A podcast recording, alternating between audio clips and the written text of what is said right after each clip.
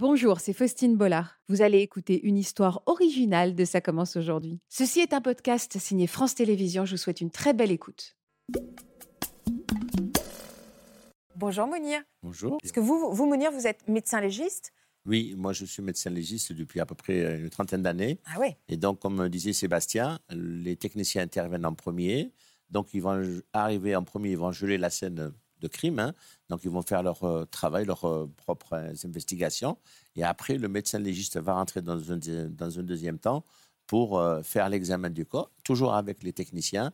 Et donc, commencer le travail, qui est un travail effectivement en commun. Et c'est vous également qui réalisez les autopsies derrière, une Oui. fois que la levée du corps a été faite? Tout à fait. L'examen de corps, il se fait généralement sur place, surtout si c'est une affaire criminelle. Donc, on procède à un certain nombre de prélèvements. On examine déjà le, corps euh, sur place. Et puis, dans un deuxième temps, on procède aux opérations autopsies qui se font en général à deux, en binôme, hein, de, de médecins légistes, parce que le travail reste quand même un travail physique. Et là aussi, avec euh, la présence des techniciens. Et donc, euh, on, on approfondit l'examen qu'on a fait sur place.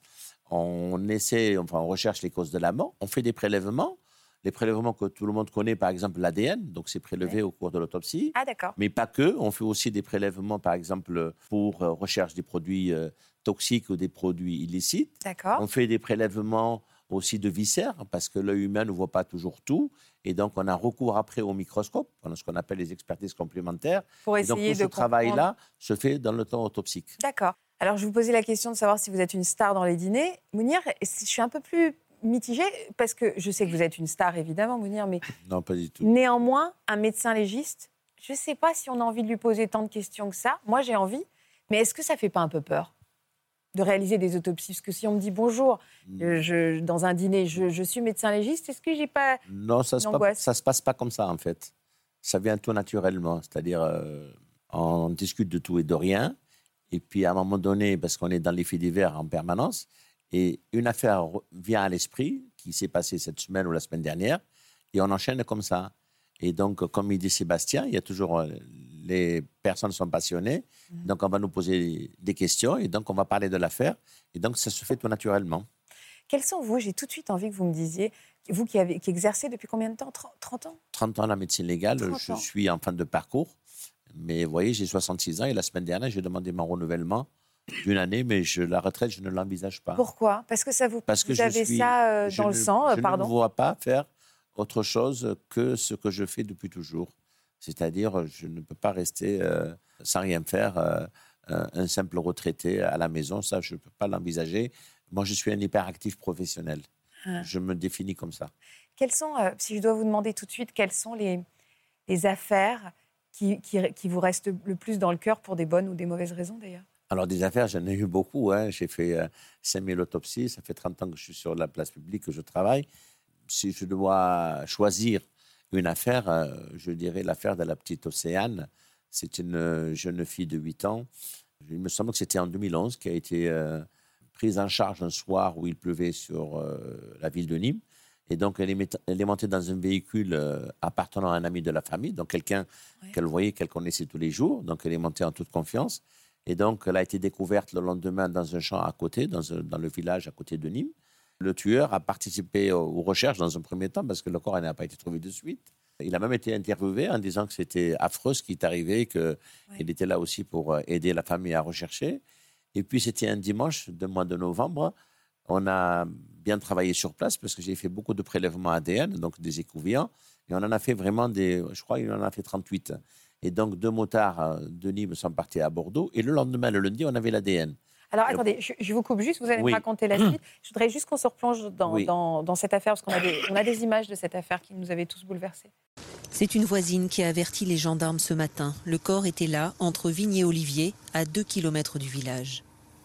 Villageois et gendarmes avaient pourtant cherché partout pour retrouver Océane, la petite fille de 8 ans disparue hier à 19h.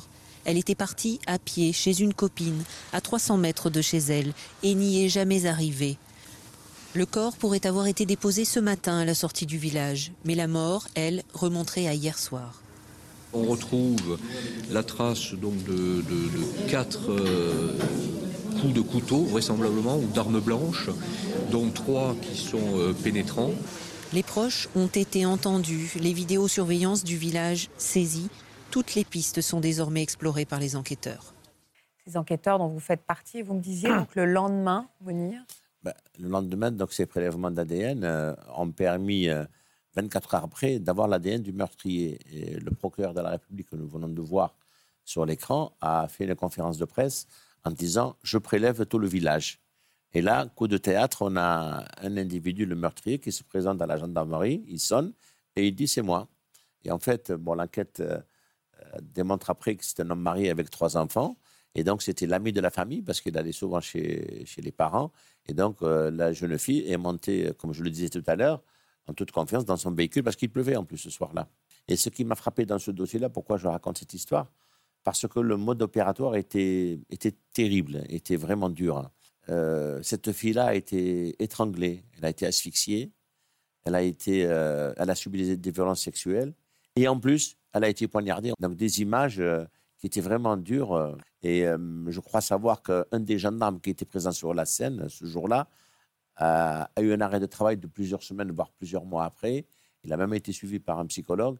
Et donc cette scène-là est restée gravée dans sa mémoire, sur, la mienne aussi. Hein. Vous avez pleuré? Ça vous arrive de pleurer? Mm, oui, alors pas sur des scènes que je fais en, en professionnel, mais euh, malgré le travail que je fais, qui est un travail difficile, je suis un homme très sensible. Je ne supporte pas, par exemple, aller à l'enterrement ou à la cérémonie d'un proche. J'ai du mal. Quand je connais, je, je suis complètement différent. Mm. Mais quand euh, je suis sur, le, sur mon travail, j'arrive à le faire, j'arrive à faire la part des choses. Est-ce que ça vous arrive parfois, euh, malgré les indices euh, que vous allez déceler, que l'affaire ne soit pas résolue? Et est-ce que ça, c'est dur aussi à vivre? Oui, c'est dur. Alors là aussi, j'ai un exemple. J'ai un exemple euh, euh, d'une affaire euh, nimoise où euh, on avait pourtant l'ADN sur une montre que le meurtrier a oubliée. Donc on avait l'ADN, mais malheureusement, l'affaire n'est jamais sortie parce que bah, pour avoir l'ADN, il faut qu'il soit aussi fiché quelque part sur le fichier. Ah. Et donc, euh, le meurtrier, à ce jour, je crois, l'enquête, elle continue, malgré que ça fait une quinzaine d'années. Donc, l'affaire, elle n'est pas- elle n'a pas abouti. Et je vous raconte cette histoire parce que la- le- cette dame, je la connaissais, elle travaillait dans un cabinet de radiologie à Nîmes. Donc, je la voyais de temps en temps. Et donc, euh, cette affaire-là, même aujourd'hui, je continue à la suivre. Et de temps en temps, je demande si on n'a pas... Il y a pas- oui, là, il y avait de l'affect. Si on n'a pas progressé, voilà. Mais j'ai du mal à imaginer qu'en 30 ans, on puisse pas à un moment être dépassé par sa colère, par cet affect, par son émotion. Vous n'avez pas jamais perdu un petit peu pied au moment justement de la petite Océane. Vous me dites là non, mais jamais vous n'avez été dépassé. Dépasser, non. Mais je crois que dans ce métier, il faut être fort psychologiquement. Il faut avoir une certaine assise psychologique. On ne peut pas faire ce métier si on est instable psychologiquement. Il faut avoir des repères, il faut avoir une vie familiale stable. Et euh, je ne dirais pas que ça m'est jamais arrivé, mais quelquefois, dans des affaires très sensibles, je ne dis pas que je suis stabilisé, mais je vais euh, à la pêche aux informations. C'est-à-dire que telle ou telle affaire va m'intéresser davantage et je vais téléphoner. Quand je rencontre les enquêteurs, je vais leur demander des nouvelles. Donc, on n'est pas indifférent. Ouais. Alors vous pratiquez ce métier, vous me le dites, Mounir, depuis plus de 30 ans. On va repartir dans le passé et découvrir où est-ce que vous en étiez quand euh, vous avez eu cette vocation qui n'était pas toute tracée. hein. Non, j'étais un mauvais élève parce que j'ai passé mon baccalauréat plusieurs fois. Ah, regarde. Footballeur de haut niveau en Tunisie, Mounir arrive en France à 20 ans pour y continuer sa scolarité. Et en 1979, à l'âge de 22 ans, le jeune homme entame des études de médecine à la faculté de Nancy. Acharné de travail, il y trouve alors sa vocation. Passionné par l'adrénaline et la soif de sauver les autres, il devient urgentiste en 1995. Mais au cours d'une de ses interventions, le jeune docteur a un déclic et décide d'entreprendre une nouvelle formation. J'étais particulièrement vexé ce jour-là. Pourquoi vexé? J'étais vexé parce que j'étais donc j'étais urgentiste effectivement, et avec le SAMU de Nîmes, on se rend dans un village pour euh, une affaire hein, qui, euh, un décès qui venait de se produire, tout à fait accidentel. C'est une dame qui a chuté de 3 ou 4 mètres, et donc l'affaire elle était toute simple. Donc il y avait, euh, me semble-t-il, quelques lésions au niveau des poumons et au niveau de la cheville. Donc je pouvais aller plus loin, faire le constat et même délivrer le, le certificat de décès. Et là, euh, les enquêteurs qui sont arrivés après, ils m'ont dit non, non, il faut surtout pas toucher, vous n'êtes pas légiste. Et ça, je l'ai très mal vécu parce que je me suis dit, c'est pas normal, une affaire simple, qu'on dérange le légiste. Ça m'est resté dans un coin de ma tête. C'est votre orgueil qui a été piqué. Non, c'est le fait de pouvoir faire quelque chose que je n'ai pas pu faire parce que je n'avais pas la qualification. Oui, je comprends. Et ça, je ne l'ai pas supporté. Le hasard fait bien les choses. Quelques années après, je me suis retrouvé au service de médecine légale de Marseille. Et là, j'ai eu la chance de pouvoir m'inscrire et de faire cette formation depuis, euh, voilà, que j'exerce depuis 25-30 ans. Euh, je, me posais la question parce que, évidemment, en regardant cette émission, on est beaucoup regardé euh, par les jeunes. on en est très fiers d'ailleurs. Et il y a des gens qui vont se dire Ah, mais vraiment, c'est ce que je voudrais faire. Peut-être aussi, c'est parce qu'ils le voient dans des séries. Tout à fait. Quelles sont les, les, les qualités nécessaires qu'il faut savoir sonder en soi avant de se lancer dans ce genre de carrière, vous pensez, Natacha? Euh, un intérêt, ah, comme pour les médecins, et je pense un intérêt pour l'humain, un intérêt pour l'autre, euh, peut-être effectivement une envie de vérité, de mener les enquêtes. C'est assez passionnant effectivement. Et donc, je pense que ça s'apprend aussi au fur et à mesure des études, comme on disait tout à l'heure. Je pense qu'il faut, je suis d'accord avec vous. Alors, l'assise mmh. psychologique, est-ce qu'on l'a? Oui, probablement. On va l'acquérir aussi. Mais je crois qu'il faut être extrêmement vigilant parce que ce sont des professions très difficiles quand même. Hein. C'est-à-dire que nous, on réagit en se disant, euh, bah, on ne supportera pas la vue du corps, ce qui pourrait être euh, euh, en se disant, oh là là, c'est on ne peut pas supporter ça, ce qui pourrait être un arrêt à l'idée de ce genre de carrière. Mais au fond, je ne crois pas que ce soit ça qui est difficile. Ce qui est difficile, c'est d'être confronté j'allais dire, à l'horreur humaine. Mais enfin, c'est quand même ça, hein, à ce, ce, ce, dont non, ce que l'humain a de pire, voilà, c'est plus français, ce que l'humain a de pire, et la souffrance des gens. Donc, je pense qu'il faut une grande faculté d'empathie et se dire qu'on va pouvoir supporter toute cette souffrance-là. Et je pense qu'on parle souvent de charge mentale, mais je pense que là, il y a une véritable charge, mentale et que ça peut être très difficile et douloureux euh, pour toutes ces professions. Marc? Faut bien comprendre que pour, euh, pour les enquêteurs, puis ensuite pour la justice d'une manière générale, le travail de Sébastien et de Mounir est un travail absolument essentiel. Si la police scientifique fait mal son travail sur une scène de crime, rate des prélèvements ou des traces, c'est une catastrophe. Si le légiste passe à côté de quelque chose d'infiniment petit, d'une trace d'une aiguille par exemple, ou des choses comme ça, ça fausse totalement l'enquête et ça peut faire en sorte que finalement on n'arrive jamais au bout. c'est des, métiers, si vous voulez, qui ont pris une ampleur absolument extraordinaire avec l'avancée technologique et scientifique qui est aujourd'hui la nôtre. C'est sûr qu'au début du 19e siècle, la police scientifique, c'était rien du tout. On était encore à l'ombroso à se dire que si on avait telle forme d'oreille, on était plutôt un meurtrier en puissance. Aujourd'hui, on a vraiment des, éléments et, des moyens extrêmement fiables qui permettent aujourd'hui euh, de, découvrir euh, des, responsables d'auteurs d'infractions et de crimes comme jamais on a pu le faire avant. Il y a deux choses aujourd'hui qui font travailler les enquêteurs, ils vous le diront de manière un peu, peut-être un peu rapide, c'est l'ADN et la téléphonie. C'est-à-dire qu'en fait, c'est la police scientifique et ensuite les moyens technologiques employés par les uns et les autres. Ça, c'est quelque chose qui, il y a 50 ans, n'existait pas. Donc aujourd'hui, vraiment, c'est un travail essentiel.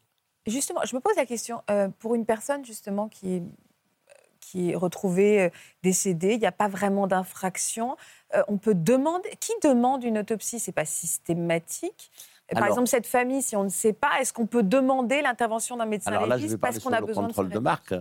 en fait, si, le, si le décès est naturel, si la famille fait appel au médecin traitant et que le médecin traitant connaît le, son patient, il estime que c'est de mort naturelle, la justice n'a pas à intervenir. Donc c'est le médecin traitant qui va signer le, certificat de décès. Mais si l'affaire euh, paraît, euh, euh, par exemple, une mort inattendue ou une mort suspecte, là, à ce moment-là, l'enquête va démarrer et donc c'est le procureur, dans un premier temps, ah, ça qui peut va pas éventuellement être ordonner les, Ça ne peut pas être une demande privée de la famille. Est-ce qu'on peut, pardon, missionner un médecin légiste de manière privée? Non, comme ça, non. Mais par contre, la famille peut très bien écrire ou aller voir un avocat pour lui dire là, il nous semble que les circonstances ne sont pas claires. Et pour Donc, la leur conseil va téléphoner au procureur. c'est ça, c'est par l'intermédiaire du procureur de la République à qui les familles peuvent demander effectivement d'entamer une enquête sur les recherches des causes de la mort. En fait, c'est une, c'est une procédure qui n'en est pas une. C'est-à-dire qu'en fait, c'est simplement. compris. On missionne le médecin légiste avec une réquisition judiciaire et c'est ensuite, en fonction de ses conclusions, qu'on va ou bien rassurer euh, une famille qui imaginait peut-être tout autre chose. Mm. Et l'incertitude quant aux causes de la mort pour une famille, c'est quelque chose de très difficile à vivre. On a déjà reçu ici de nombreux invités avec euh, des suicides auxquels ils ne croyaient pas, des choses comme ça. Donc vous voyez l'importance que ça peut représenter pour les familles. Alors il y a un cas particulier quand même. C'est l'autopsie scientifique. L'autopsie scientifique, là, la famille, elle peut demander. par exemple, si un décès euh, vient en milieu hospitalier, que euh, la personne est décédée rapidement, que la famille euh, ne comprend pas le décès, que les médecins non plus, là, on peut demander une autopsie scientifique qui est faite à la demande des médecins, mais aussi à la demande et avec l'accord de la famille. Et là, on n'est pas dans un cadre judiciaire, on est dans un cadre strictement scientifique, voilà, pour essayer d'aller plus loin. Vous avez quoi comme rapport à la mort, vous, Mounir, dans votre vie plus personnelle? Alors, c'est une question difficile pour moi. C'est une question difficile puisque moi-même, j'ai basculé de l'autre côté de la frontière en 2014. J'ai perdu mon fils d'un accident de ski. Ça s'est passé euh, le 10 février 2014, en même temps que Schumacher. D'ailleurs, il était juste à côté, dans la chambre à côté. Et pour la petite histoire, il m'appelle le 1er janvier à minuit 10 pour me dire Papa, tu as vu, bonne année, tu as vu, euh, Schumacher, il a eu un accident de ski. Et un mois après, il était juste à côté de lui. Il a tenu 15 jours, il est décédé euh, le 26 février. Et cette histoire-là, elle m'a marqué parce que j'ai vécu un conflit interne. Euh, je suis allé à Grenoble régulièrement. Euh, j'avais un conflit entre le médecin légiste, donc euh, moi, et le père, aimant son fils. Et donc, le médecin légiste, lui, pensait que c'était fini parce que les lésions étaient gravissimes. Je le savais au fond de moi-même. Mais quand je suis avec l'entourage familial, le père aimant son fils, entrait dans le raisonnement des autres membres de la famille et pensait qu'il pouvait s'en sortir. Et ça, c'est quelque chose d'horrible parce que on est à la fois, on a un mélange d'espoir et de désespoir. Ah je vous assure, c'est très, très dur ah à vivre. Hein. et donc, euh, j'avais pris la décision le 25 février avec le professeur Payen de l'époque, donc qui, était dans son service, pour arrêter parce qu'il n'y avait plus rien à faire. Et il faisait hémorragie sur hémorragie. Et donc, le décès attendu est intervenu le lendemain, le 26. Il s'appelait comment, votre fils? Romain. On, vous voulez qu'on voit sa photo? Parce qu'on pense fort à lui Oui, oui, oui. D'ailleurs, il est sur mon téléphone, voilà, c'est ça. On pense très fort à Romain. Très fort, Vous intervenez aussi parfois sur... Euh, pardon, Mounia. Je sais que c'est important euh, pour votre famille aussi qu'on voit, qu'on voit son visage à votre fils. Ça a changé le professionnel que vous, que vous êtes? Oui, avec les familles, oui. Hmm. Maintenant, vous leur parlez différemment parce que vous avez été à leur place. Plus attention, donc je, je, donne... Moi, je suis chef de service, donc je donne toujours des consignes. On le faisait avant, mais on le fait beaucoup plus après pour bien recevoir euh, les familles, euh, leur expliquer. Quelquefois, on intervient aussi parce que euh, quand il y a une autopsie criminelle, donc il faut le corps est à la disposition de la justice et la famille ne comprend pas toujours qu'il y ait des délais d'une semaine, dix jours pour rendre le corps. Donc on intervient, on appelle les enquêteurs, même les magistrats pour leur dire maintenant il faut nous délivrer le permis d'inhumer parce que la famille attend, il y a un corps qui va être peut-être rapatrié. Oui, parce que la, la, famille est en, est en suspens. Tant, que, tant que le corps n'a pas été inhumé, la, la famille, elle est. Euh, pourquoi c'est si long? D'abord parce que c'est un travail euh, qui est long, parce que je vais dire quelque chose d'un peu horrible, mais malheureusement, parfois, les corps se bousculent à l'Institut médico-légal hein, et qu'il n'y en a pas qu'un et qu'ils ne sont pas 50 non plus médecins légistes à avoir la capacité pour pouvoir faire les autopsies. Donc ça, c'est long. Et puis ensuite, ça s'imbrique finalement dans un processus judiciaire dont vous savez qu'il est particulièrement lent à fonctionner. Donc euh, tout ça fait que parfois on a... Et puis il y a des obstacles médico-légaux qui, qui sont levés que très tardivement. Et parfois même ce qui est assez difficile, c'est lorsque les familles récupèrent le corps, mais avec une interdiction, par exemple, de l'incinérer alors que c'était la volonté du défunt. Hmm. Tant que l'affaire n'est pas terminée, tant que l'instruction est en cours, on ne peut pas faire ça. Donc on a souvent des familles qui sont en quelque sorte comme ça en suspens, en attendant de pas pouvoir finalement de leur vie ou euh, faire le deuil. on est là pour leur expliquer parce qu'ils ne comprennent pas le fonctionnement judiciaire. Bien sûr. Donc on leur dit pourquoi le corps il faut qu'il soit à la disposition de la justice. Je peux me permettre de vous poser une question un petit peu plus brute, mais vous pouvez faire plusieurs autopsies par jour? Oui. oui ah ouais? Oui, oui. C'est soutenable ça? C'est soutenable. Quand c'est une affaire, par exemple, où il y a deux ou trois décès, c'est même mieux de faire euh, le même jour parce qu'on est imprégné de l'affaire, on ne va pas revenir demain. Même si, même si on fait beaucoup d'heures, on le fait quand même le jour même. Ma question est réelle et pardon, encore une fois, elle est peut-être pas indélicate, mais vous dites imprégné. Parfois, je sais que l'odeur de la mort est très, très, très forte. Comment est-ce qu'il y a des fois où comment on s'en protège, tout simplement, de cette odeur qui, qui, voilà, qui est très prégnante, encore une fois Et euh, comment on rentre le soir quand on l'a, on l'a trop respiré? Est-ce qu'il y a aussi des, des choses à faire pour se protéger physiquement? Alors physiquement, on n'a pas, on n'a pas vraiment de produit miracle. Alors il y a des techniques qui ont toujours existé. Par exemple, fumer une cigarette, le tabac permet aussi de, d'atténuer les odeurs, mais la protection, elle est surtout psychologique. hein. Ouais, c'est vraiment. Il faut être fort dans son, dans son corps et dans son esprit. Et puis, euh, voilà, après, c'est. On a, on a quand même les masques, hein, on a quand même des Oui, équipements masques, euh, qu'on utilise régulièrement pour, pour ça. pour ça. Vous intervenez aussi sur des vivants.